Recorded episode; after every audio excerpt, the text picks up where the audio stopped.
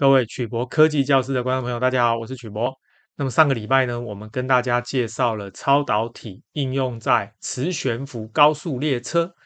但是呢，我们也谈到了不管是高温超导体或低温超导体，因为呢工作温度相当的低，所以呢它的运作成本非常高。科学家呢经过几十年的努力啊，终于在最近发现了接近室温，也就是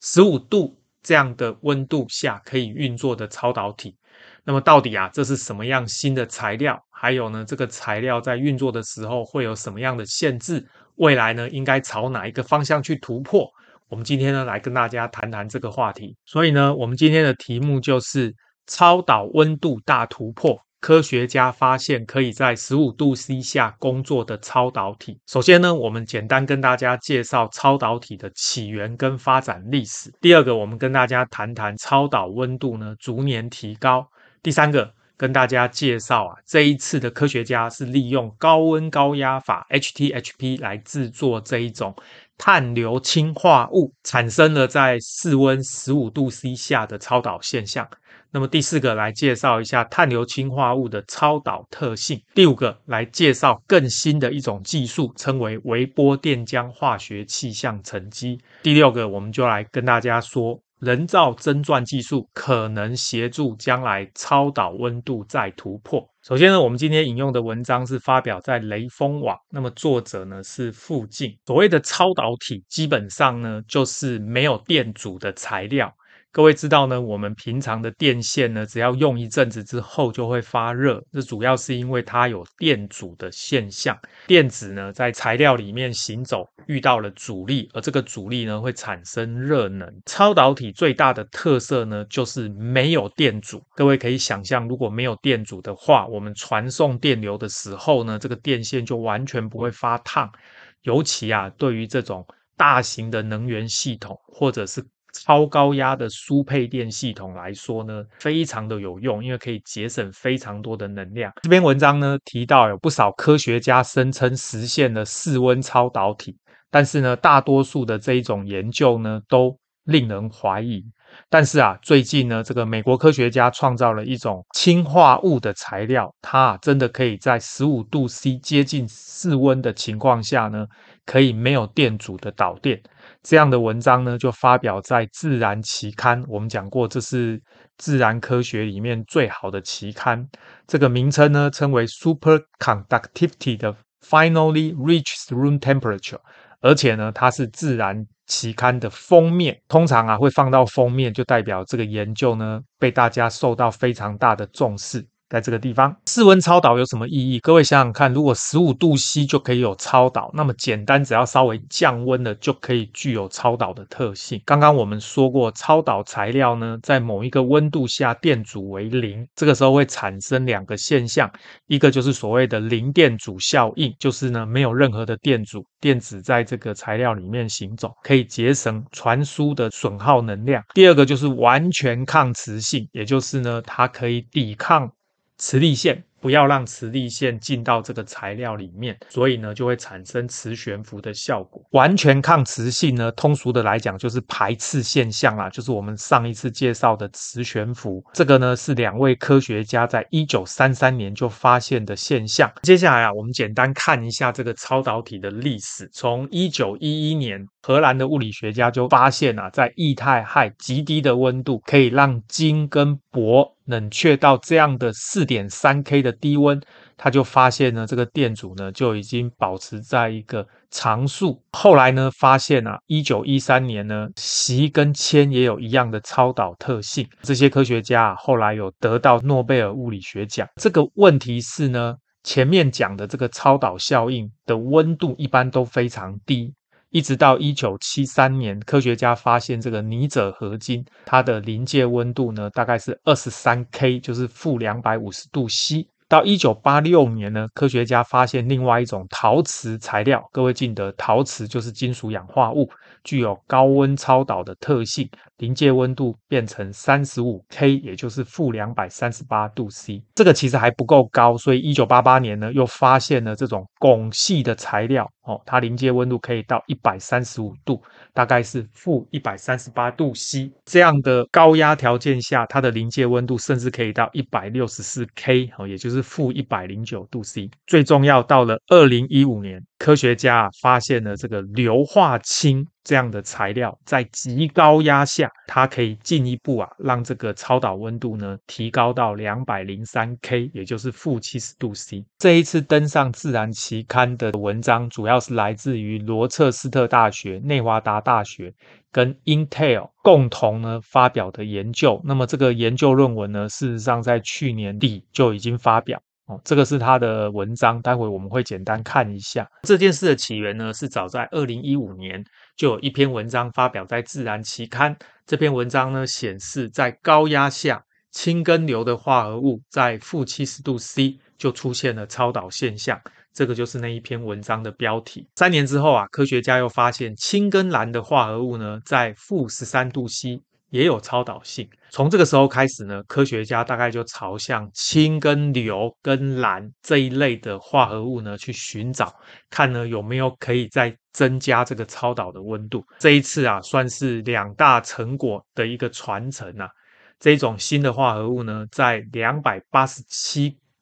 也就是摄氏15度的温度下，就有超导的特性。它主要的成分是氢、碳跟硫的化合物。这个事情呢，其实没有各位想的那么简单它并不是在室温下量测到超导的特性，而是在一个非常高的压力下去量测。这个研究团队呢，是利用金刚石的砧板，也就是钻石的砧板，它有一对钻石砧板上下顶起来，并且呢密封。那么两者之间呢，就可以产生几百万大气压这么大的压力。在这么大的压力之下呢，它总共呢报废了数十对价值$3000的钻石。所以其实它只是做一个非常小的区域的材料研究。各位可以来看一下下面这个图，它实际上呢是用上下两个钻石呢顶着正中央，让它产生极高的压力，然后在这么高的压力下去量测它的特性，就发现呢这个材料具有超导的特性。所以这一次的研究虽然说是找到了这种材料，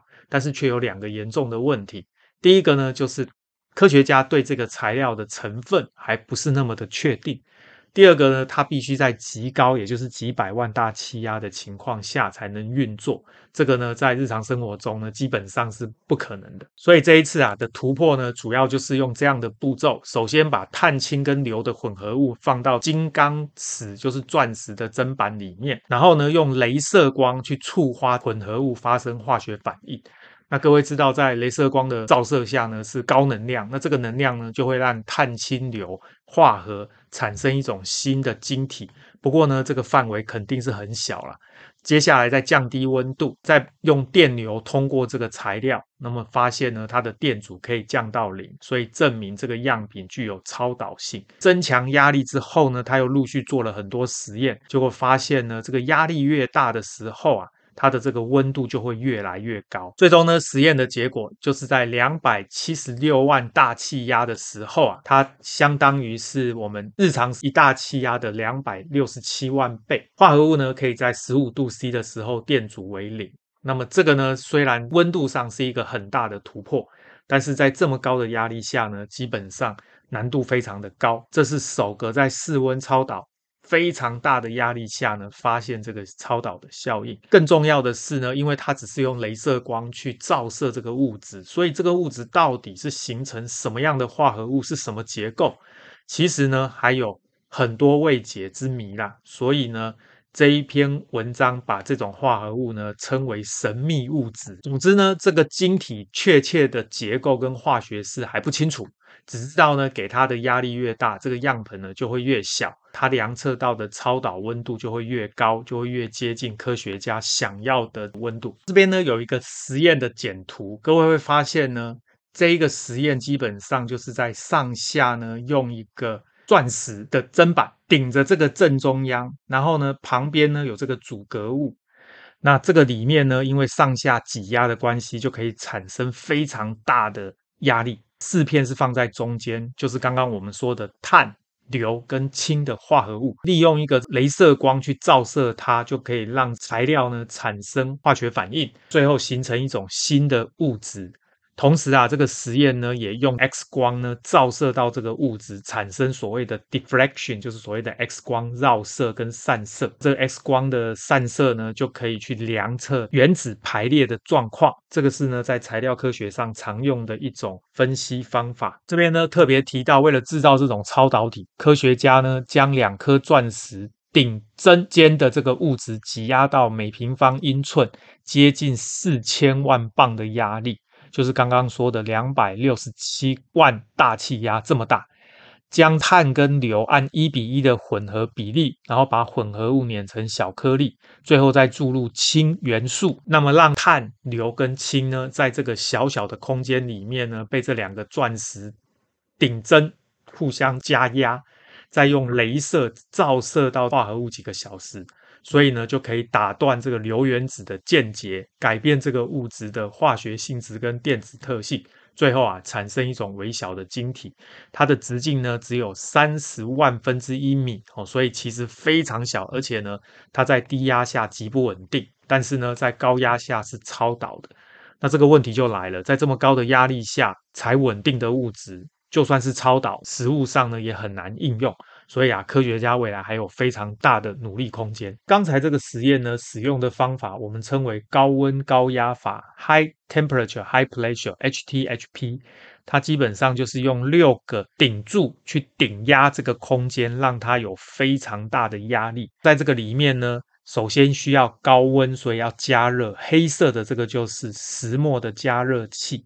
再来呢，需要一个小颗的钻石晶种，就是黄色的晶种。再来就是绿色的触媒，最后呢才是碳原子。各位记得，钻石呢是由碳原子排列的很整齐形成的钻石结构结晶。这一次的实验呢，在这个《自然》期刊里面呢，最后的结果就是这2张图。各位发现呢，横轴就是超导温度，各位记得超导温度是越高越好。再来呢，这个纵轴就是它的电阻，当然电阻是越低越好。各位有没有发现这个电阻已经掉到0了？所以这个状态就是超导的状态。实验的结果呢，知道压力越大的时候啊，它在越高的温度就会变成电阻为0。这个压力最大的是267，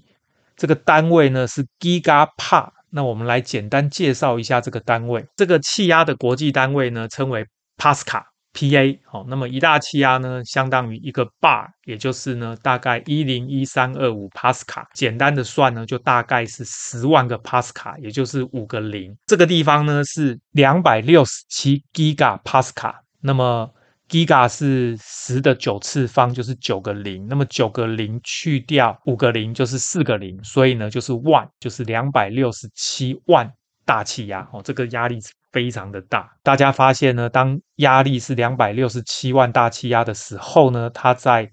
15度左右呢，它的电阻就掉到0了。但是呢，当这个压力越来越小的时候呢，它产生超导，也就是电阻掉到0的温度呢，就会越来越低。所以呢，实验的结果就是压力越大，那么超导的温度就越高，就越接近我们想要的样子。中间这个图啊，就是这个材料的结晶的状态啦，并不是研究的很清楚，它呢只是把这个照片拍下来。我相信呢，这个研究团队接下来就是要去查这个材料到底是什么结构，会有这样的现象。右边这个图呢，它变成横轴是它的压力，这一个是超导的临界温度，所以呢，很明显，当压力越大的时候，超导的临界温度越高。各位记得，越高越好，越接近室温越好。室温在这个地方，红色的。他发现有一个临界值，在这个临界值过去之后啊，它会变成另外一个曲率向上。在267百万大气压，也就是在这个地方267的时候呢，它可以到接近室温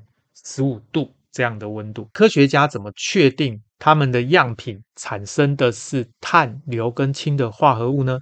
他们是使用拉曼光谱。拉曼光谱是利用镭射光照射样品产生拉曼散射，最后呢会得到不同的 peak。 经由这些 peak 的位置，我们就可以确定它的化合物的成分。下面这个黑色的呢，就是在它们合成这个化合物用镭射照射产生光化学反应之前，各位会发现呢，它就是氢、硫跟碳。可是呢，照射了镭射产生光化学反应之后，就变成蓝色的波峰。各位会发现，产生了碳氢键跟硫氢键。这很明显呢，就是原来的氢氢键断裂，那么让氢原子跟碳原子还有硫原子结合，所以呢，已经形成了一种新的化合物，也就是各位看到左边的这个照片。反应前呢是氢、碳跟硫，反应后呢变成新的化合物晶体，而且呢，随着这个压力越大， 15、37、43，它的拉曼的波峰位置呢，都有不一样的位置，这代表啊，产生了不一样的化合物。那么右边这个呢，就是不同的压力下呢，它这个拉曼位移量测出来的数值，各位会发现呢，会有小量的漂移的变化现象。接下来呢，我跟大家介绍一种新的反应设备。这个东西啊，在这一次的研究并没有使用，但是呢，我很肯定，如果他们用这样的设备去做研究啊，那一定会做重大的突破。刚刚这个实验呢，它使用的是高温高压法，那么利用2个钻石去顶这个空间产生高压，同时用镭射光照射产生高温，最后呢，让碳、硫跟氢产生新的化合物。可是各位看就知道，这样的反应是很难控制，我没有办法控制很多的参数，所以啊，未来呢，我会建议他们改用这个设备，而且我猜应该已经有科学家想到这个方法。这个设备称为微波电浆化学气象沉积 MPCVD。 Microwave 呢就是微波，其实呢就是我们平常用的微波炉啦。它主要就是产生高频的电磁波，同时啊把这个甲烷呢通到这个反应系统里面。甲烷呢吸收了电磁波之后呢，化学键断裂，就会产生很多的碳离子跟氢离子。这种气体离子带电，我们就把它称为电浆 plasma， 这个在大陆呢称为等离子体。这样的电浆呢，最后啊沉积在钻石的晶种上面，就会长出这个钻石的磊晶。各位记得，磊晶指的就是单晶的薄膜，也就是原子排的非常整齐。所以钻石晶种是钻石，钻石磊晶也是钻石。各位想想，在这个材料里面呢，含有碳原子、氢原子。如果呢，我再加上这个含有硫的气体进去一起反应，我们就可以非常精准的掌握我们长出来的材料含有多少碳、多少氢、多少硫。在这样的方式下面呢，得到的样品可以做非常精密的材料分析。接下来呢，再把这个材料啊放到刚刚的地方呢，产生高压，这样子就可以很精确的量测各种不同成分的碳、硫、氢化物，它呢到底是什么结构、什么成分，会在高压下产生这个超导的现象。接下来呢，在寻找合适的晶体，或许呢就可以降低它的压力，不需要这么高的压力就可以找到室温下的超导体了。这样的反应设备呢，是我的猜测，而且呢，我认为一定也有科学家想到相同的点子，或许已经正在做这样的实验了。这个反应器呢，本来是科学家拿来生产人造真钻的一种设备，这样的设备就非常适合来成长各种不同成分的碳、硫、氢化物。或许啊，有一天我们就可以找到真正在室温下的超导体，而且也不需要这么大的压力就可以工作。今天啊，我们就跟大家介绍了科学家呢发现了碳、硫、氢化物可以在室温下15度 C 就有超导的现象。很可惜呢，它要在267万大气压下才能运作。这么高的气压呢，基本上很难实现，而且呢，科学家实际上用高温高压的方式呢，产生的碳、硫、氢化物，连它的成分结构都很难量测。比较好的方法呢，是我刚刚说的微波电浆化学气象沉积，它呢可以非常的精准去控制这个碳原子、氢原子跟硫原子的成分。或许呢，就有机会啊，可以好好的研究这种新材料的结构跟成分，将来可能有机会啊，可以找到可以在室温下工作，同时呢压力也不用这么大的超导体材料。这个超导体呢在常温下工作的问题啊，总算就可以解决。希望未来能够朝向这个方向发展。好，今天我们的节目就到这边。各位对于高温超导体有任何的问题，欢迎大家发表在影片的下方，记得替我们按赞、订阅跟分享。谢谢大家，晚安，拜拜。